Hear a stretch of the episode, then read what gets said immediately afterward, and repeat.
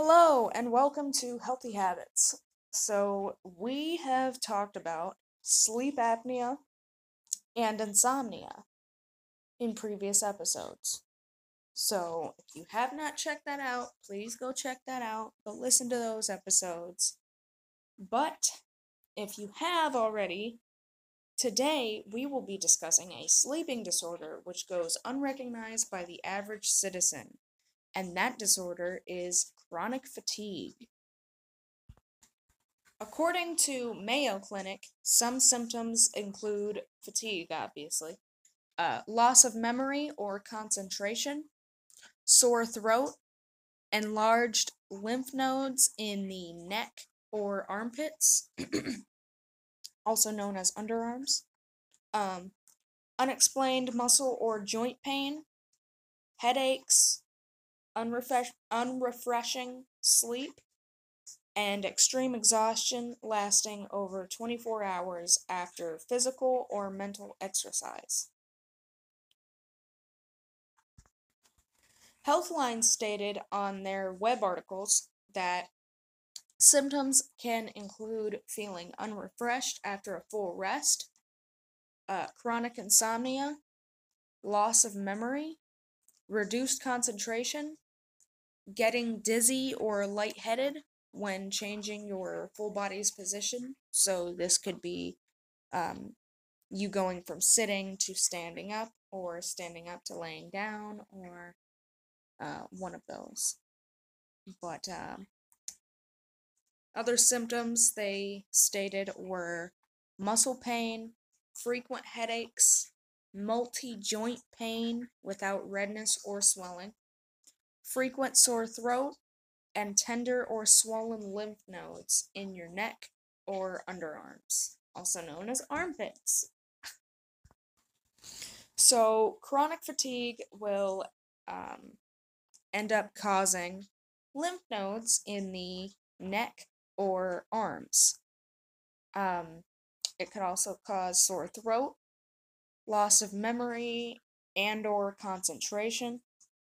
Um, we're also looking at headaches, uh, joint pains, muscle or joint pains, I should say. Um, there's a, a lot of this actually does correlate. Um, same thing with the unrefreshed sleep. So, unrefreshing sleep, I should say. But, um, yeah, a lot of this seems to correlate pretty well. So I think we're going to go ahead and move on to the causes and risk factors.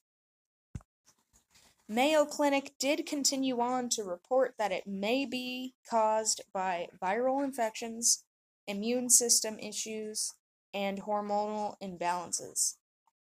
They also state that some risk factors include being middle aged, so if you are in your 40s or 50s, you're likely more at risk for this.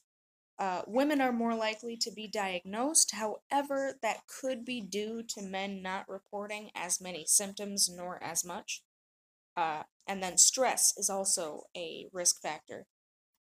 Uh, it could be complicated to diagnose when uh, increased work absences, lifestyle restrictions, social isolation, and depression are or have occurred or are involved. Healthline said viruses, weak immune system, stress, and hormonal imbalance can cause CFS, also known as chronic fatigue syndrome, which this may be um, referred to as.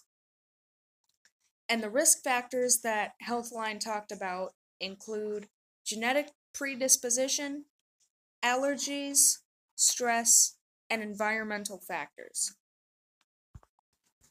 So, in this, we see that there's a few different correlations. If you get viruses often, or you have some sort of immune system issue, or you were experiencing some kind of hormonal imbalance, um, you could end up uh, developing chronic fatigue syndrome.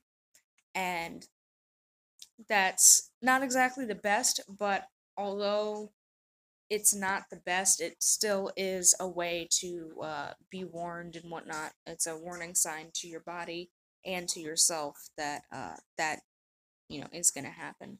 Um, so stress can obviously be a big one. Um, stress a big effect on your mentality and uh, physicality as well. Um, for example, stress has been known to cause uh, breakouts around the facial area. Uh, for some people, that's more so on their cheeks. Some people, it's more so on their heads. Some people, it's more so on the corner of their mouths. But stress is definitely known to uh, cause a lot of issues. Um, risk factors include oh that is the risk that's one of the risk factors okay um environmental factors are is definitely uh, one that I would say uh, correlates here, just because of uh, when you're when you're middle aged or you are a woman, you tend to be uh, more picky about your surroundings. Um, obviously, this depends on the person and the individual and whatnot, but at the end of the day, everybody has their own little uh, preferences on environmental factors, and that can change with the different groups of people, whether that's with age or sex or whatever the case may be. But uh, I think that's it for this one. I hope you guys enjoyed this episode. Please let me know by sending me a voice message, and I hope that I will be able to get back to you guys. And more importantly, I hope that you guys stay happy and stay healthy. Bye bye.